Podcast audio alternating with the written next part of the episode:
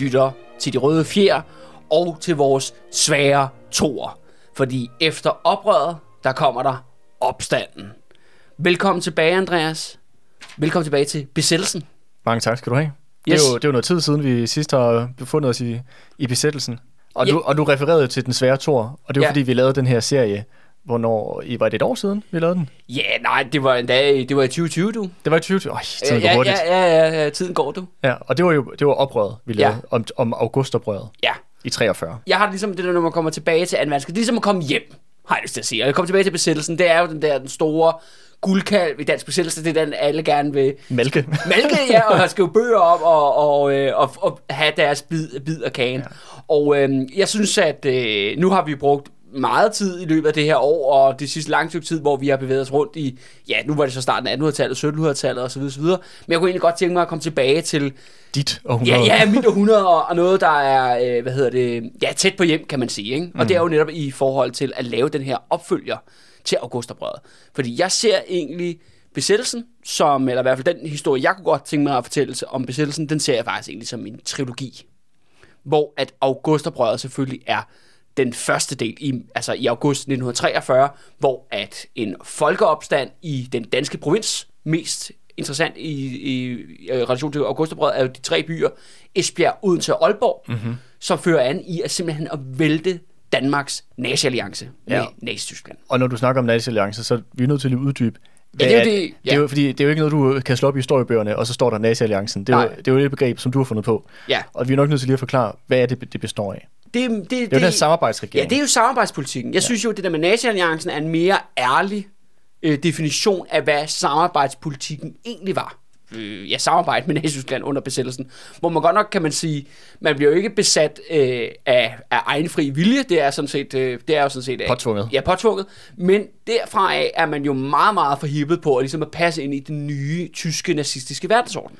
Og når du siger mand, så mener du jo Så mener jeg de danske politikere, så ja, mener jeg og de toppen af erhvervslivet. toppen af erhvervslivet, ja. det danske statssystem og ja. dansk landbrug, og ikke ejer for glemme, som spiller en afgørende vigtig rolle i, at øh, ja, netop at Danmark fungerer som en mindre partner til aktiemarkederne. Vi går jo også med i aktiemarkederne. Vi underskriver jo, eller ikke vi, men de danske politikere dengang, de underskriver det, der hedder antikommentærpakten i slutningen af 1941.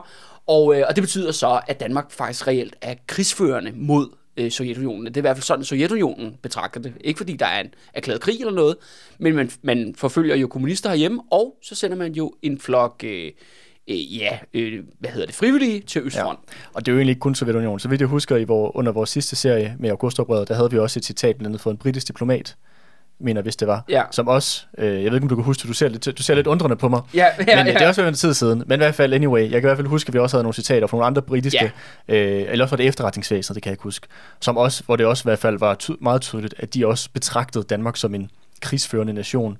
Som, tysk side, På, ja. på tysk Ja, side. ja. Og, det var, og vi havde jo en lang diskussion i, øh, under øh, vores øh, serie Oprøret omkring det her med samarbejdsregering, hvor vi jo blandt andet, som jeg synes, man skal, hvis man, hvis man har lyst til at, at dykke ned i det, fordi jeg tror ikke, vi kommer ikke til at gentage den diskussion i dag, Nej. eller i den her serie, men hvis man har lyst til at, at, at lytte til det, synes jeg, man skal gøre det, for jeg mener, det er vores intro-afsnit, altså det første, og der snakkede blandt andet også om, at det var jo ikke, øh, hvad skal man sige, øh, mejslet i sten, at Danmark skulle underlægge sig øh, tysk, Nazi-Tysklands ønsker og bare følge dem i tygt og tyndt. Vi så jo Norge, de valgte at kæmpe.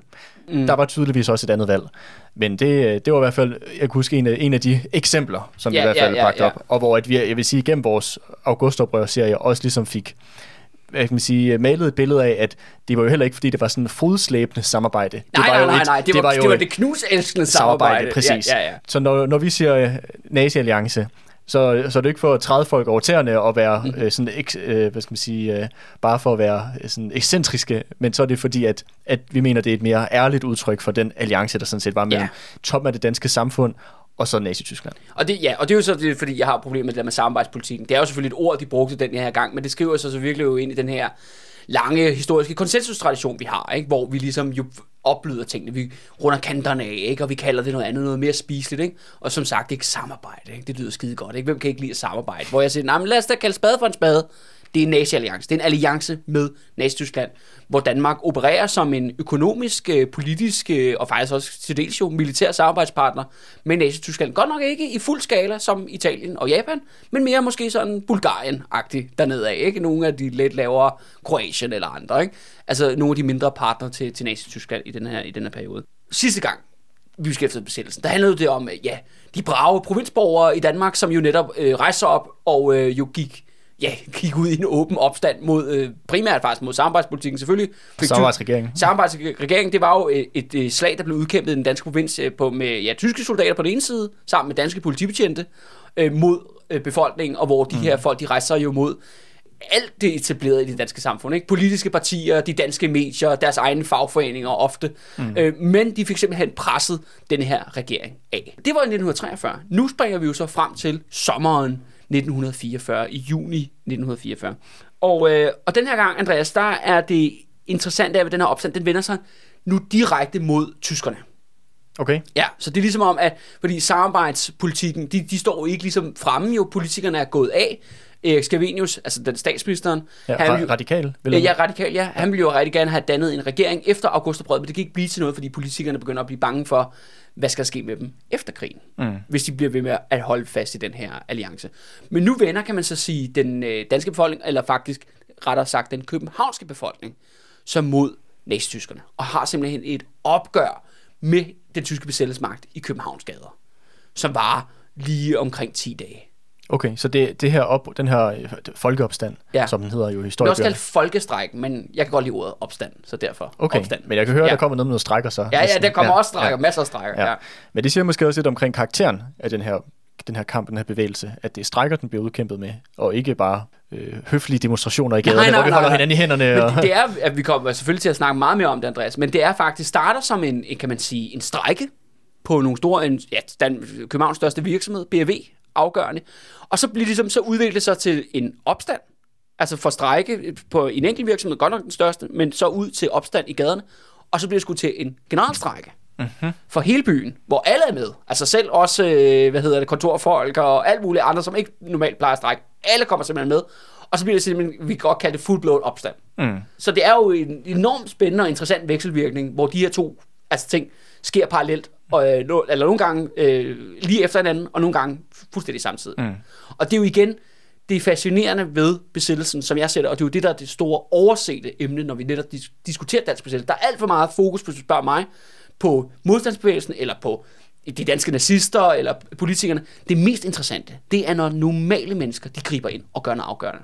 Og folkeopstanden er i en liga for sig den her opstand, det gør simpelthen... Og, vel ikke, og, og ikke kun individer, men individer nej, nej. på kollektiv skala, ja, ja, altså på ja, masseskala. Ja, ja, og du kan jo nok huske, at vi lavede Augusterbrød. Det var jo... Øh, de, tusindvis, ti tusindvis. De, de, de, det var jo de tusindvis af anonyme helte. Ja, ja. Som, fulgte, som ja. fyldte Odense stadion med deres stadionmøder. Altså, ja, ja, ja, ja. Som jo var en eller anden form for råd. Eller og andet. vi skal, netop, vi skal jo netop tilbage til dem. Og det, er jo, og det, det interessante er, at selvfølgelig skal vi snakke om modstandsbevægelsen, selvfølgelig skal vi snakke om politikerne også, og, og, og selvfølgelig topnazisterne og alt det der, som man nu gør, når man diskuterer besættelsen.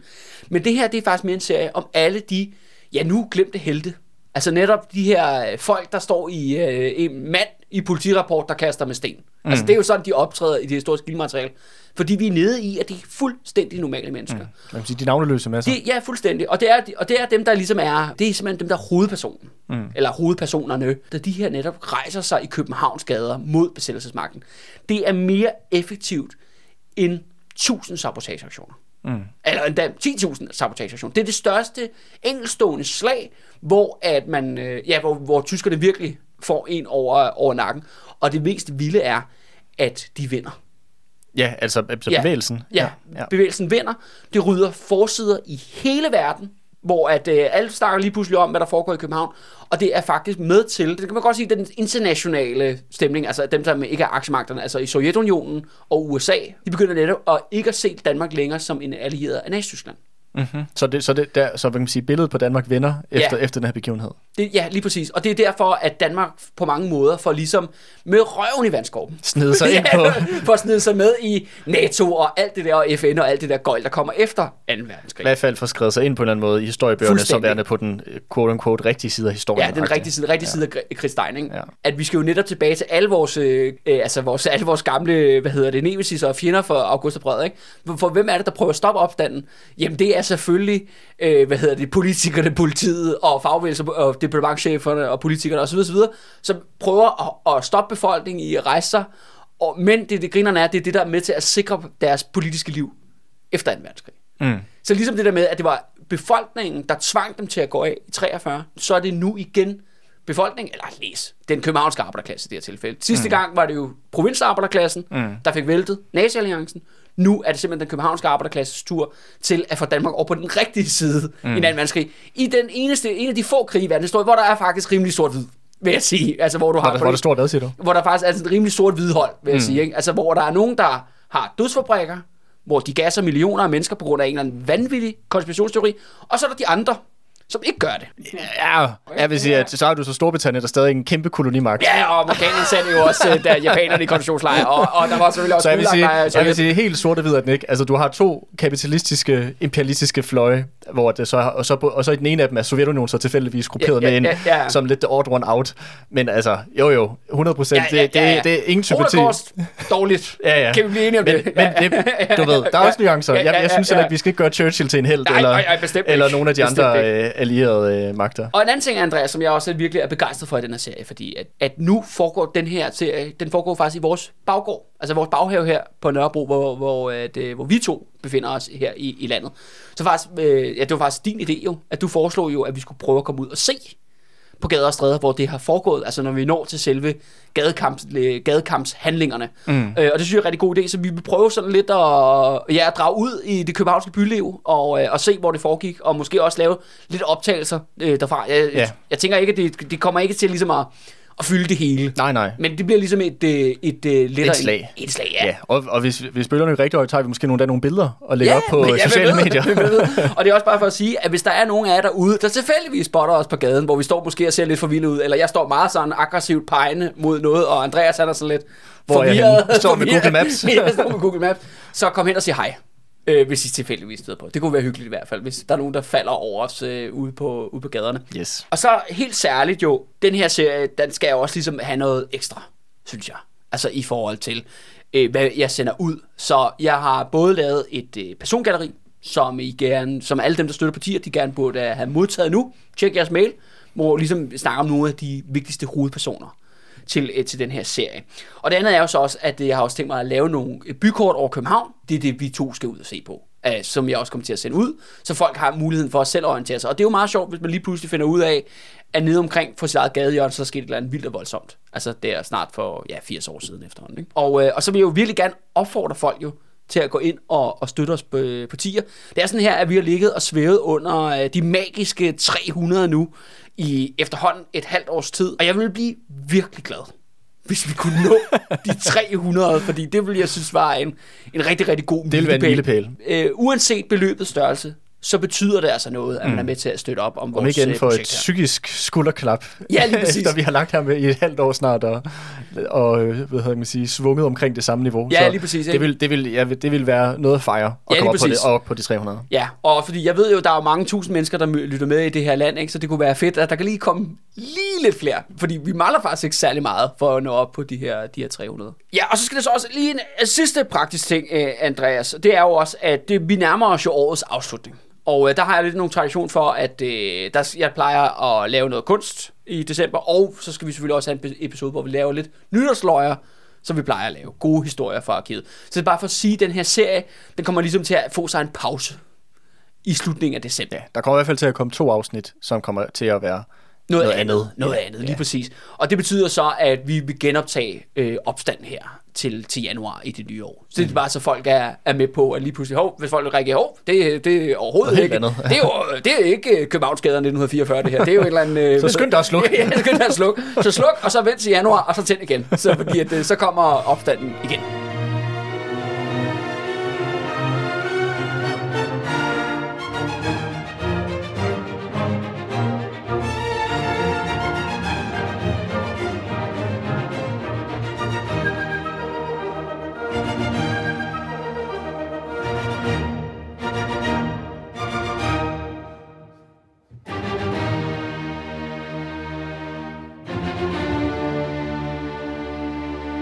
Vi skulle i dag, Andreas, det er for det første jo lige genopfriske oprøret. Vores, vores sidste serie, den slutter jo i ja, september øh, 1943, og så springer vi jo hen til sommeren, altså juni 1944, og ligesom, hvad sker der i mellemtiden, øh, Ja. efter samarbejdsregeringen øh, regeringen falder? Ja, hvad sker der i mellemtiden? Ja, det der sker er jo er, at som, jeg ved ikke, hvor meget du kan huske, altså fra øh, augustoprøret der.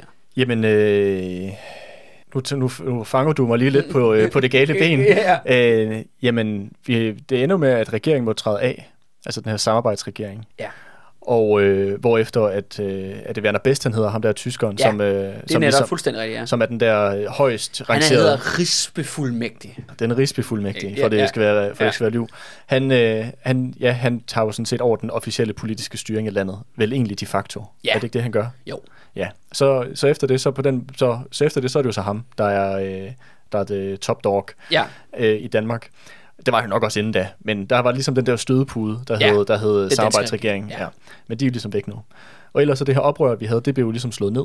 ja tyskerne satte tanks ind, massiv militær tilstedeværelse, ikke? Ja, Og, og i den forbindelse så oplyste de også det danske militær. Kom Ja. andet til en del kampe rundt omkring ja. landet. Det, mest der, var, der havde jo faktisk, jeg tror det var i Odense, der havde vi jo faktisk også kampe mellem de danske soldater ja, og tyske. Ja, det danske værnepligtige spillede jo også en rolle Ja. i, øh, ja, i oprørets i hvert fald indledende faser, mm. så man mange steder. Og det betyder blandt andet, at tyskerne anser den danske her for at være upålidelig, og derfor oplyser de den med vold. Og mm. det øh, fører til kampe på en del danske militærkaserner rundt omkring, og mest markant er det, at den danske flåde, den sænker sig selv i Københavns Havn. Det er så også det eneste, der sker. Alt ellers er business as usual. Fordi det grineren er, at øh, der er politikere ligesom siger, bliver nødt til at træde af, fordi nu kan de ikke leve med at øh, stå øh, model til, øh, til øh, ja, Nazi-alliancen mere, jamen så overlader det til deres øh, kammersugar, netop departementcheferne. Mm-hmm. Det er sådan her, at for øh, ja, august 1943, eller september 1943, hele vejen frem til 5. maj 1945, altså der, hvor krigen slutter, der har vi det, der hedder departementchefstyret. Ja, Og det er simpelthen bare alle de ledende departementchefer i alle de ministerier, vi har, de rykker ligesom op, og så bliver de ministre i stedet for. okay.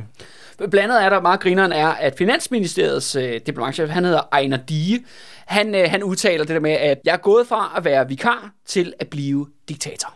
Okay. og det er jo ærligt snak. Ja, det er jo ærligt snak, ikke? Ja. Øh, og det er jo de her departementchefer, men mest markant, og ham der kommer ligesom faktisk til at være den, øh, det danske ansigt, den danske regeringsleder af Nazi-alliancen. Det er, hvad hedder det, Udenrigsministeriets departementchef, han hedder Nils Svenningsen. Okay, og det er en, en Han er en meget, meget vigtig aktør. Ikke? Han er ligesom, vi har skiftet Erik Scavenius ud med Nils Svenningsen. Og det skal også sige, at det kunne lige så godt have været Erik Scavenius. De her to mænd er fuldstændig enige i alting. De minder om, hina- om, øh, om hinanden på utrolig mange måder. Også på sådan et personligt plan, Okay. vil jeg sige. Altså han er også en 100% sådan en, øh, det danske systemsmand frem for alt. Øh, karrierediplomat og, hvad hedder det, ja selvfølgelig, ja, højstående Ja, som folk, som, embedsmand, ikke? som embeds og, og, og især departementchefer jo er. Men, men det vil sige, at på trods af, at de valgte politikere er ligesom væk, så hele systemet fortsætter. Nu er det så bare under de her uvalgte departementchefer. Ja, ja, lige præcis. Ikke? Ja. Ja. Og, og det er jo også det der med, at man har jo ikke brug for de danske politikere til at køre den danske stat. Nej, nej, det er jo ikke engang dem, der gør det i forvejen. Jo. Nej, nej, det, nej, det, har, nej. det er jo det, de har departementchefer til. ja, ja, lige præcis. Det var også, altså folk forstår det derude, ikke? at vi kunne afskaffe øh, Folketinget i morgen, men det vil jo ikke betyde den danske stats undergang. Altså det kan sagtens køre for, fortsat, så længe apparatet består. Og det er jo de her departementchefer, som er jo de facto de daglige ledere i den her maskine. Og de rykker ligesom en, kan man sige, en klasse op, og nu bliver de, øh, de direkte forhandlere med, øh, hvad hedder det, med ja, tyskerne.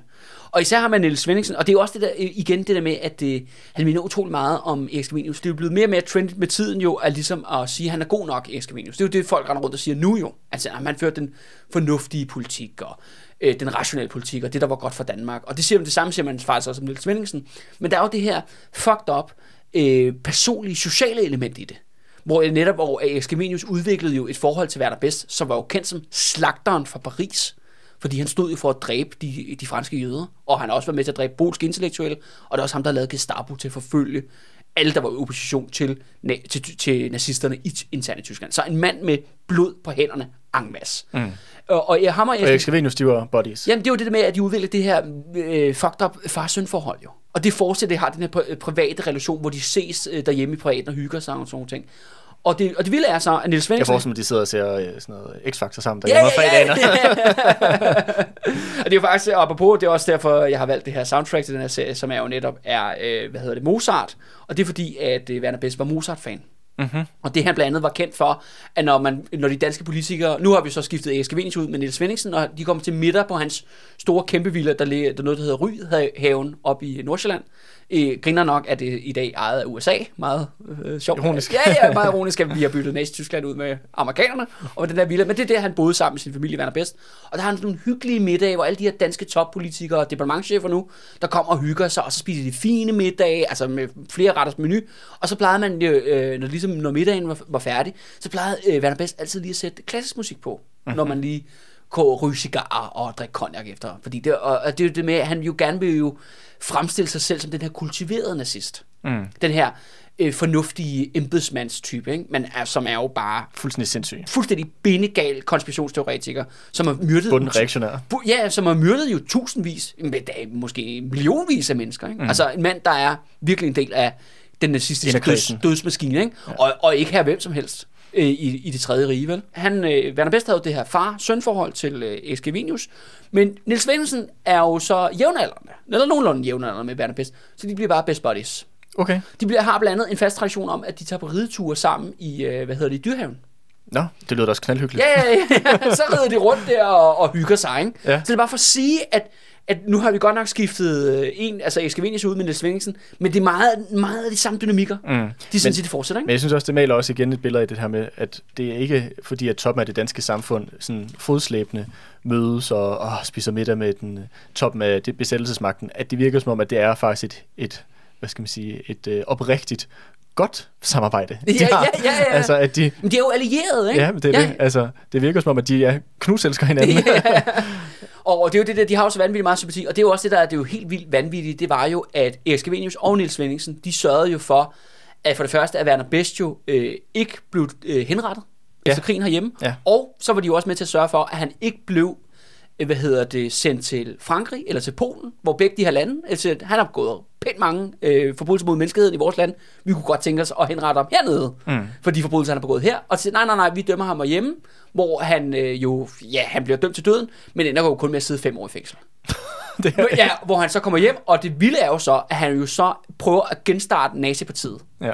I Tyskland, hvor han prøver at overtage det der lille borgerlige øh, FDP-parti, som også findes i det tyske parlament den dag i dag. Mm. Og hvor det ender så, at amerikanerne bliver nødt til at sætte militæret ind for at stoppe Werner Best i at genskabe det danske, eller undskyld, det tyske nazistparti Ja. i 1950'erne, ikke? Men der ser i hvert fald, at både Niels Svendsen og, øh, og Erik Savinus har ligesom holdt hånden under ham. Jamen det er jo fordi, igen, det er jo det, det der personlige relation. Mm. Og det er også det der med, at det mangler sgu lidt den der fucking dimension, når vi diskuterer, åh, samarbejdspolitikken, det var det bedste, mest rationelle for Danmark. Øh, altså det kan godt være, at alle mulige andre døde, men vi døde jo ikke herhjemme og sådan nogle ting. Men, men, det er men nok- hvordan tror forklarer tror de så, ikke- hvordan tror- forklarer de det der Men tror du ikke, når de, øh, siger, hyggeknus, når de siger, øh, at det var det mest bedste og det mest rationelle, så var det fordi, det var det, be- det bedste og det mest rationelle for eliten i, i samfundet? Ja, ikke for os andre, men for eliten. nej, nej, nej. Så vidt jeg husker, da, da vi snakker Ja, nu om... ligger du øh, godt over i munden på mig, men jeg tager imod Ja. med kysshånd, Andreas. Jeg synes, fordi- det, det er som, fantastisk. Som, som jeg husker det også, da vi snakker omkring augustoprøret, så var der blandt andet også noget om, hvordan at, øh, at alt, der havde arbejdsforhold og lønniveau og alt muligt andet, at det også fik et ordentligt nyk ned øh, med, øh, med besættelsen. Ja. Og det var ikke ligefrem, fordi arbejdsgiverne stod og græd over, at øh, ej, Nej. vi er nødt til at sænke jeres løn med 50 procent, og øh, fjerne alle, der hedder øh, arbejds, øh, arbejds hvad hedder det, regler, hvad hedder det, forhold, som gør, at det er sikre for, at jeg kommer på arbejde. Nej, nej, nej, nej, hvor er det for, forfærdeligt. Altså, Ja, ja, ja, ja. Ikke ligefrem den reaktion heller, de havde. Så Nej. det var også bare for at sige, ja, godt for en gruppe i samfundet, rigtig lort for det store Ja. flertal. Inklusiv arbejderklassen i København, i København, som det er jo det, som vi skal snakke om i den her serie. Men, men det er jo også det der, men det er øh, en fucked up logik, fordi de holder jo fast i den her alliance, nu bare gennem departementcheferne, gennem statens system, øh, helt konkret, uden sådan set med politikere, som synes, det er super godt. Altså det er jo også det, politikerne bakker jo op om det. Igennem, stadigvæk igennem deres medier og sådan for sidelinjer og sådan nogle ting, men de står ligesom ikke i front mere. Nu er det departementcheferne, i, der fortsætter, eller der ligesom har teten. Men det er jo det der med, at de jo holder fast i den her nationalliance til den bitre ende. Og det er jo især, når vi går ind i det her år, hvor vores serie skal foregå, 1944. Man kan ikke være i tvivl om mere, hvem der kommer til at tabe den her krig mm. i 1944. I starten jo, der kunne jo mange af de her politikere undskylde sig med, altså i hvert fald bagefter krigen, vil jeg sige, vi troede, at tyskerne ville vinde. Og det kunne jo også godt se sådan ud jo, i hvert fald måske til et eller andet tidspunkt i starten af 1943, hvor at det så begynder jo ligesom at rulle en for en, ikke? Altså tyskernes, øh, tyskerne bliver besejret på Østfront i slaget ved Kursk, øh, de bliver smidt ud af Nordafrika, Italien bryder sammen. Alt det der, vi snakkede om sidste gang. I 1944, der går det jo kun en vej for Tyskland, og det er jo bare tilbage. Altså tyskerne kæm- kæmper jo med næb og klør på alle mulige fronter, men deres territorium bliver hele tiden mindre. Og i den her forbindelse... Ja, især den røde her går hurtigt, hastigt Ja, ja, ja, ja, og til sidst, det kommer vi også til lidt, lidt senere i dagens episode, så kommer også D-dag. Altså, de, ja. om sider kommer amerikanerne og britterne med på, Øh, med på efter, hovedslagmarken, at, ikke? øh, efter at Sovjetunionen Efter har at fået, tre år, ikke? og 20 millioner døde sovjetiske borgere. Og, Ja, ja, ja, ja, men så kommer de. de også. Så kommer de, ikke? Ja, hold det kæft, Ja, på et tidspunkt bryder man med alliancen. Man holder fast i den, og det er jo det, der hvad er tyskerne mest interesseret i i Danmark på det her tidspunkt. Jamen det er jo samme, det er stadigvæk det samme, som det var i 1943. Det er jo netop fødevare. Mm. Det er det danske landbrug, og produktiviteten i dansk landbrug bliver ved med at gå op. Det topper faktisk i 1944 i forhold til eksporten. Altså det er jo også det, der vilde er, på trods af, at krigen har jo en masse øh, betydninger nu. Tyskland er også i gang med at blive tæpbumpet. Altså fuldstændig byerne ja. bliver lagt øde i den her periode. Især brite, britiske Ja, og amerikanere, ikke? Ja. De, de skiftes. Britterne bomber om natten, og amerikanerne de bomber om dagen. Men bare sådan ting som at køre tog igennem Tyskland bliver lige pludselig et problem på grund af bomber. Altså, man kan virkelig, altså vi er på vej mod dommedag her, ikke? Altså, hvor at det hele er ved at fuldstændig gå op i, i, i blod og død. Og det er en anden ting er jo så også, at når vi kommer ind i 1944 og 1945, det er jo også her, at det bliver, det, krigen bliver jo kun blodig og blodig, og flere og flere folk, de dør. Altså civile soldater, everybody. Mm. Men den danske fødevareproduktion bliver ved med at gå opad, og det er jo stadigvæk omkring de her 20 procent, der går til den tyske her, altså mad i maverne. Det andet er så også, som vi kort kom ind på i sidste serie om, øh, ja, om Gustavbrød, det er jo det der med, at Danmark er jo flødeskumsfronten, hvor at ud, altså når russerne har smadret en tysk division, jamen så bliver de sendt på ferieophold i Danmark og bliver født op, og så sendt tilbage til fronten. Mm. Altså igen, det er jo ikke fordi, det ændrer krigens gang. Det er jo noget, russerne må betale i blod for at øh, vinde meter for meter øh, for tyskerne, men det har jo en effekt det der med, at det trækker krigen ud. Ja, ja, det forlænger og, den. Ja, og jo længere tid der går, jo flere dør folk. Og det er jo det der departementchef, øh, departementchef styret og Niels Svendingsen, de står 100% for at garantere for, at den her fødevaretransport, den fortsætter. Mm. Og det er jo også dermed, at det først slutter jo, når Hitler han skyder sig selv ned i bunkeren i Berlin, og når den røde her er overrendt.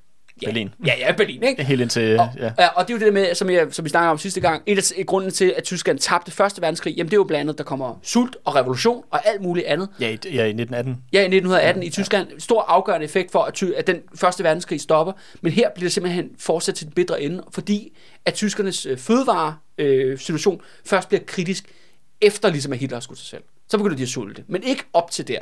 Og der spiller Danmark en, en afgørende rolle. At øh, siden vi lavede den oprindelige serie. Fordi besættelsesdebatten, den fortsætter jo. Den har jo ikke stået stille, selvom vi to ikke har rørt ved besættelsen i, i et par år. Ikke? At de siger jo, at Erik Scavenius han gjorde det rigtigt.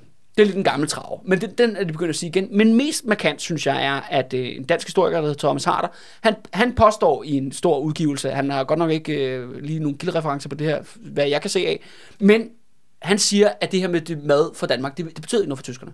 Okay, det, det siger ja, han, han at det, siger, det, har siger, det ikke var afgørende, fordi at tyskerne fik masser af kalorier alle mulige andre steder fra. Altså, de fik mm. madvarer fra Frankrig. Og Men jeg tror og også, men om det var afgørende, det er måske også lige at, at, at altså, spil, der er også en forskel mellem at sige, det spillede en rolle, eller det var afgørende. Og det, Ja. ja. det er sikkert rigtigt, at det er sikkert, madforsyningerne for Danmark var nok ikke afgørende, men det, Nej, nej, nej. men det har da helt sikkert spillet en rolle i forhold til at, ja, hvad skal man sige, forlænge øh, Tysklands øh, mulighed for at, at føre krig. Men om det var en afgørende rolle for Tysklands krigsmaskine, det er, mås- det er måske også lidt at, øh, at hvad skal man sige, øh, Ja. Men det er måske også ham, der sætter lidt et, en stråmandsargument op så, eller en stråmand, han skal prøve at slå ned, hvis det er, at han siger det. Nej, men tyskerne kunne, han siger, at tyskerne kunne have klaret sig uden. Okay. Det er det, han siger. Altså, det kunne have ud- udrettet alt det, selv hvis det havde været Ja, selvom det der ikke var kommet én gris over, Ja. over grænsen Ja. til Sønderjylland, ikke? Ja. Altså det, under, under krigen. Og det får de ikke nu, fordi nu er der kommet vildsvinderhegn. Så nu kommer der, det kommer, ja, lige præcis. Og det er det, det, der ligesom er hans argument er. Men for det første, det, det tror jeg slet ikke på. Altså, Nej. jeg, som sagt, jeg holder fast ligesom i den gamle tid, det der med, at de jo kæmper til den bedre ende, fordi at fødevarene, de bliver ved med at øh, strømme, og det kommer kun til at have en større og større effekt, de danske fødevarer, i takt med, at Frankrig bliver, ja, de tabt, og selvfølgelig Østfronten og alt det her, så bliver dan- de danske fødevarer vigtigere og vigtigere. Ja. Men den vigtigste pointe, Andreas, og det er også derfor, vi skal have fat i opstanden. Det er fordi, at opstanden kommer jo netop til, at måske ikke, altså det er jo en bevægelse blandt folk, og hvem er lederne af den bevægelse, det er jo sådan lidt op in the air. Men øh, der er en effekt af, af opstand i København, det er, at de tyske fødevarer, de bliver afbrudt. Okay, Og det er faktisk med til at sikre, at de vinder opstanden i 1944. okay. Og det, og det, det er simpelthen tyskerne, der er bange for, at de danske fødevarer vil stoppe. Er det og, noget, som de siger? Altså, Ja, okay. det siger tyskerne sort på hvidt. Okay. Og derfor siger jeg også bare til Thomas Harder og andre, der har det her argument. Hvordan har I så tænkt jer at forklare resultatet af folkeopstanden, mm. hvis de her fødevarer ikke var vigtige mm. for tyskerne? Det virker jo som om, at de selv havde det indtryk af, at de var vigtige. Ja, og, jeg, og der er jeg lidt, men øh, lige i det her tilfælde, så vil jeg gerne tro på nazister, Ja, ikke? du, øh, du tager det for hestens egen Ja, mund. ja, lige præcis. Ja. Ja. Ikke? Men igen, ja, fødevarene kører. Dansk politi er sådan set også stadigvæk på gaderne. Øh, øh, ja, kommunen, øh, staten, alting. Jobcenter, det ja, hele. ja, det eneste, det, eneste, er, at der er ikke så meget om... øh, Der, der står ikke, hvad hedder det, politikernavn på alle de der bekendtgørelser, der kommer i avisen. Nu står der bare departementchef i stedet mm. for. Øh, også det danske militær er jo så oplyst. Ja. Men ellers kan man så sige, alt tilbage til, øh, til hverdagen. Med lidt brag og knald i gaderne, ikke? Det er jo trods alt, øh, der er jo trods alt øh, krig derude.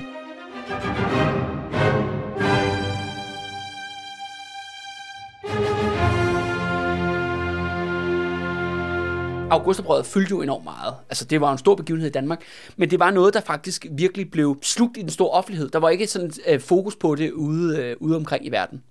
Og Altså, er det var mest bare et internt, altså det Ja. var, ja. Ja, og det er også det med, fordi at, øh, også, også hvis man lige træder et skridt tilbage og siger, ja, regeringen går af, men ligesom der røgen har lagt sig der i september 1943, jamen så fortsætter den danske nationalalliance. Mm. Og den fortsætter den bedre ende i øh, 5. maj 1945.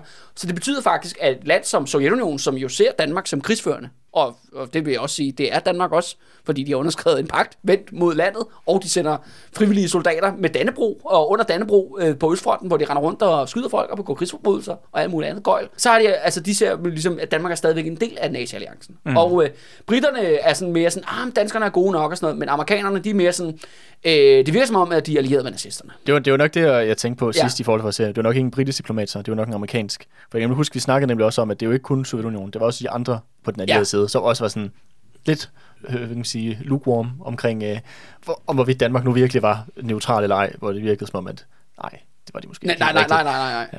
Danmark bliver stadigvæk set internationalt som en allieret samarbejdspartner til Nazi-Tyskland. Man skal mm. også huske på, at sidste gang, at Danmark var i verdenspressen, altså ligesom rydde nogle forsider rundt omkring i verden, både i Tyskland og ja, globalt, det var jo, da øh, Josef Goebbels, han, øh, altså pro, tysk propagandaminister, han øh, fejrede det her dejlige folketingsvalg, der var i ja. marts 1943. Prøv, prøv at se hvor, hvor, se, hvor fedt det er at være en del af Nazi-Tyskland. Man Ja. ja. kan have frie valg og alt muligt. Og så gik der tre måneder, og så blev, bevæg, så blev regeringen væltet af et øh, Ja, ja, internt ja. oprør. Det, det er bare for at sige også, en revolution, hvad man vil kalde det. Det er også at ligesom at se, hvor Danmark ligesom er placeret i den internationale mm. kontekst. Ikke? Det er det, folk husker. Nå jo, det var dem, der, der synes, det var fedt at have et valg. Øh, og, Under. hvor, de, hvor de massivt stemte for Nazi-alliance. Ikke? Altså med 90 procent. Ikke? Er det i hvert fald, det er Der jo var jo sådan, heller ikke så meget andet på stemmesedlen, kan nej, man nej, sige. nej, nej, nej, men, det, men det er jo sådan, det blev jo, blev jo tolket Jo, jo, jo. og brugt i tysk Jo, propaganda. jo. Men altså, så vidt jeg husker, så alle de partier, du kunne stemme på, det var også partier, der var for samarbejde.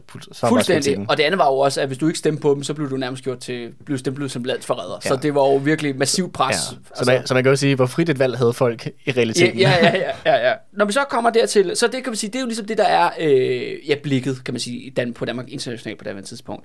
Men som sagt jo, krigen går jo kun én vej ud på slagmarken, og det går jo kun tilbage for, for Nazi-Tyskland. Altså mest, øh, mest behøjt besunget i dag, fordi nu er vi jo blevet en del af den vestlige verden, fordi sådan som terningerne blev kastet omkring øh, 2. verdenskrigs afslutning, øh, så der kommer jo netop D-dag den 6. juni 1944, hvor at øh, amerikanerne og britterne og kanadierne og en hus masse andre, de lander på nogle strande over i, i Frankrig. Ja, i Normandiet. Ja, og det er jo blevet, det meget sjove er, at det er jo blevet øh, fejret, og det bliver jo også en stor militær sejr for dem, de får befriet Frankrig. Men hvis vi lige skulle prøve at zoome ind på juni 1944, hvis man sidder i København på det tidspunkt.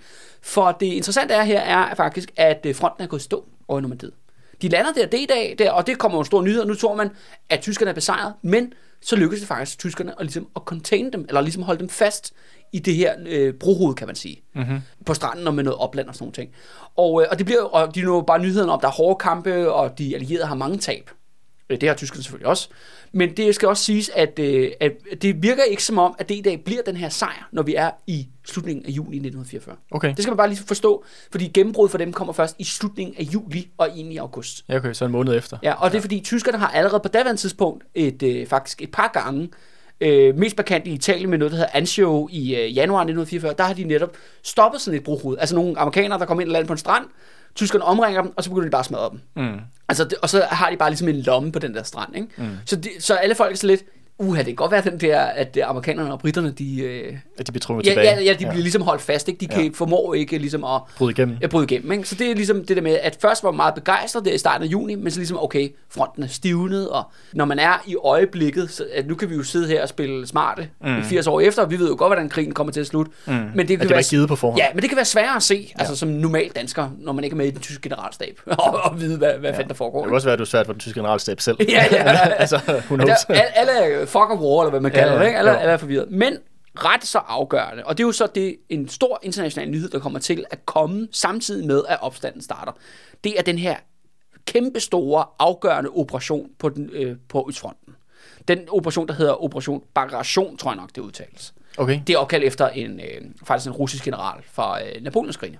okay. Er det, en, øh, er, det, er det det, som russerne kaldte den operation? Ja, Okay. det er deres øh, ord, ord Ja. for det. Og det er øh, simpelthen øh, destruktionen af det, der hedder den tyske herregruppe Mitte. Ja. Det er simpelthen hele midten af Østfront bliver simpelthen slået til pindemader af den røde her. Mm-hmm. Øh, og, Hvorhen er det, vi snakker om? Jamen, det er inde i Hvide Rusland Okay. og Ukraine. Ja. Og, øh, ja, Så øh, øh, ja, det er også en stor front. ja, ja, ja, ja, ja, mange, mange tusind kilometer. Og Ja. det er, altså, det, det er, det er tyskernes største nederlag Okay. so far i krigen, og nærmest også det, det største, de kommer til at lide under hele 2. verdenskrig. Det samlede tab for tyskerne øh, øh, kommer til at lande på omkring 670.000. Hold da op. Altså dræbte, sårede til fangtagende, ikke? Ja. Øh, tab. Så det er kæmpe nederlag, og det er det, det er i den ligesom, internationale kontekst, at opstanden foregår i med krigen. Ikke? Mm. Altså ligesom, når de går på gaderne, så hører de, hører de faktisk ikke så meget om, hvad der foregår i Frankrig, fordi der er fronten gået i stå. Mm. De begynder så at høre nyheder, der kommer ind fra Østfronten, om at lige pludselig, så bliver tyskerne altså bare løbet ind over ende mm. af den røde her. Det må jo også være nogle spændende nyheder Ja, at, ja, ja. At, at modtage. Nu, igen, nu kan vi jo sidde i bagklodskabens klarlys og sige, at det her det var et afgørende nederlag, som tyskerne de, de led på, øh, på Østfronten med det her angreb her. Ja. Men selv, selv i datidens øjne ja, har man jo godt ef- kunne se, Efter et par dage, da den her offensiv er gået i gang, der har man begyndt at fornemme, okay, der er virkelig, altså det her, det er ikke bare endnu et, Nej, nej. der har jo været, der er jo slag hele tiden, kan man Jo, sige, jo, jo, jo. men det her, det var altså noget andet. ja, er det før eller efter slaget ved Kusk? Det er efter. Det er altså efter. Kursk er, er, Ja, er, Kursk, i, ja. er, er i 43. Det her, det er ligesom, det er, Nå ja, det er ja. ligesom, det er den store offensiv om sommeren på Ja. Østfronten i 43, og det her det er den store offensiv i sommeren Ja. 1944. Men det, det, der er jo de der store slag, Kursk, slaget om Stalingrad og andre, andre store slag, hvor man ligesom godt kan, kan se, okay, det her er noget, der er med, som, med til at, ligesom at, at skubbe øh, på krisens dynamik og Ja. ja. styrkeforholdet. Men det virker som om, at når vi er herhen i 44, så er det ret tydeligt, hvilken vej vinden den blæser, Ja. og det er kun til nederlag til Nazi-Tyskland. Og det er også bare for at understrege, fordi at, øh, vi taler jo meget om det der med, at Mussolinis, altså i 1943 i forhold til augustoprøret herhjemme, det var jo, at øh, Mussolini blev jo væltet igennem en folkelig ja, opstand, revolution. Mm. Det var i hvert fald virkelig afgørende for, at han blev væltet over ende, og det fik jo så også øh, folk i i Danmark så det også, okay, det kan være, at krigen slutter lige om lidt, eller, Ja. Eller de går mod deres nederlag nu, fordi den øh, tyskernes vigtigste samarbejdspartner, i Europa i hvert fald, mm. er brudt sammen. Og det er jo så igen her, altså igen, at det, nu taler vi ikke om revolutioner, men vi taler helt konkret om den røde her, der fuldstændig altså smadrer, løber tyskerne over enden i, i Hvide Rusland. Amerikanerne og britterne faktisk er landet på kontinentet igen, efter lige tre års pause. Det, er, det har selvfølgelig også en, en effekt. Mm, helt sikkert. Ja.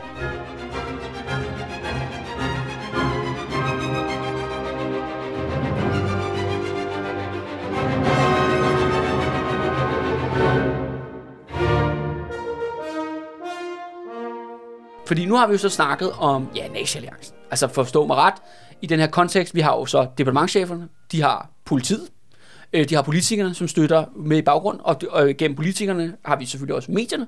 De har jo, øh, hvad hedder det, partipressen, så Venstre har deres egen avis, Socialdemokraterne har deres egen aviser, etc., etc. De er jo så allieret med Werner Best, rigsfuldmægtig i Danmark, som jo selvfølgelig leder de tyske tropper, eller hvad er det, tyske politi, den tyske administration i Danmark, øh, og ja, og kan netop udkommodere soldater osv. osv. Det er jo ligesom, det er nazi Det er en, det er en, øh, det er en fraktion, Ja, ja. som vi skal ligesom komme til at snakke om. Det er jo hovedmodstanderen. overmagten. Ja, overmagten, ikke?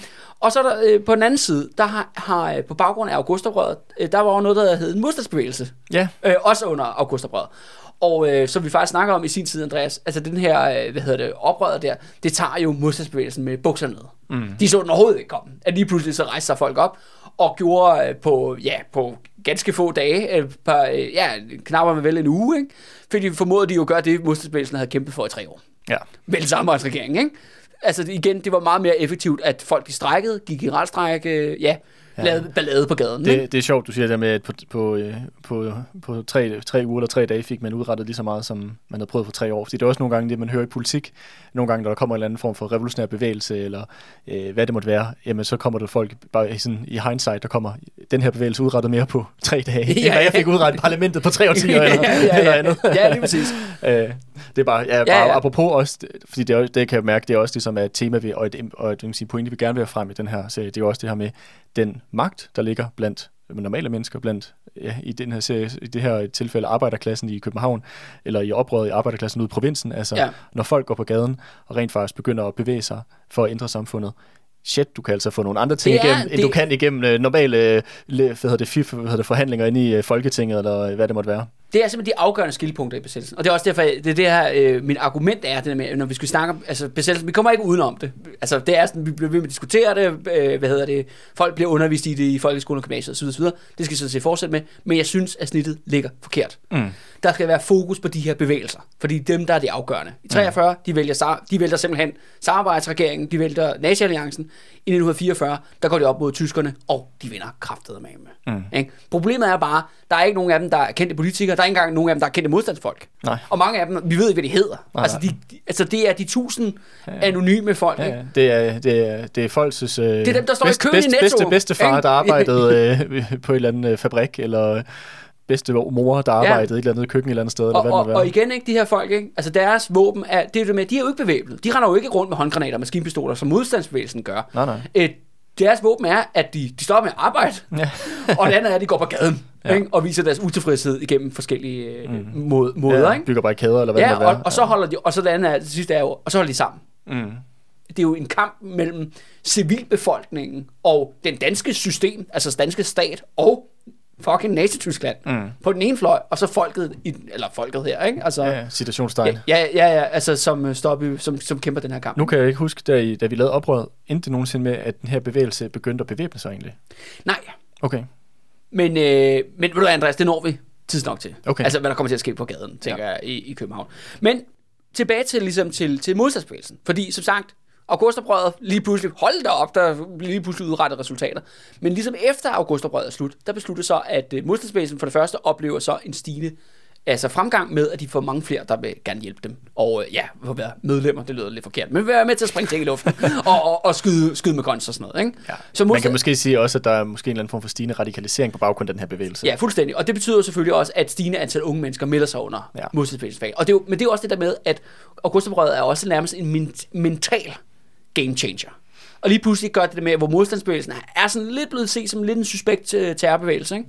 der laver ballade øh, ude i kulissen. Nu går de ind og får meget mere større folkelig øh, opbakning. Og det betyder også, at folk jo øh, lader være med at sladre til tyskerne, hvor de befinder sig. De har måske modstandsfolk boende, de giver dem mad eller penge, eller hvad det kan være. Altså, mm. man kan hjælpe på tusind måder, sådan, mm. en, øh, sådan en modstandsbevægelse, uden at man selv Ja, ja. Øh, nødvendigvis øh, går... Tager våben op. Ja, ja tager Ja. våben op, ikke? Altså, Så, st- så stemningen vinder altså blandt Ja, befolkningen. ja, fuldstændig. Og det er også det med, at man skal huske på, at den danske modstandsbevægelse er jo mere, man kunne næsten kalde det en bygget guerilla, ikke? Mm. Fordi at der er sgu ikke så mange bjerge. Okay, og, eller sumpe at gemme sig i. skove. ja, i, i det der Danmark. krat derude. Så, så det er, der. den danske modstandsbevægelse er jo meget sådan dybt afhængig af støtte Ja, men det for er rigtigt. civilbefolkningen. Ikke? Det er sandt. Øh, Og det vender efter augustoprøret, at, øh, at nu er folk sådan mere og mere på, på modstandsbevægelsens side. Der er selvfølgelig også nogen, der ikke er, men et stigende antal folk, de er. Og det fører til, at modstandsbevægelsen, som består jo af en række forskellige grupper med meget, meget forskellige politiske, øh, hvad hedder det? Observans. Ja, observans. De uh, slutter sig sammen og ligesom laver en ledelse, ligesom en paraplyorganisation for, deres, for modstandsbevægelsen. Og det er den, der, øh, der hedder Frihedsrådet, som blev dannet i september 1943. Så, så lige efter augustoprøret, så mødes de faktisk her på Nørrebro, og så danner de det her Frihedsråd. Mm-hmm. Og øh, det er virkelig en, øh, hvad skal vi kalde det? Brodet skar. Det er meget, meget brød, brød, brød skar.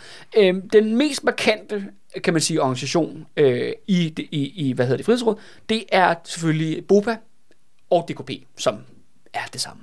Og BOPA, det er jo borgerlige partisaner. Ja, Hvilket er jo er utroligt misvisende, fordi det er kommunisterne, der kører det, og stort set kun er medlemmer af den. ja, ja, ja, ja, lige præcis. Eller kommunistiske sympatisører, skal det siges. Eller, ja, ja, kommunistiske sympatisører. Ja, ja, ja. Men det er klart, de skal selvfølgelig hedde borgerlige partisaner. Ja, ja, det, for du skal jo ikke skræmme nogen væk, jo. Nej, nej, nej. ja, så det, og, de er jo de og det er dem, der har været længst tid i gang. Det er også dem, der er de mest professionelle.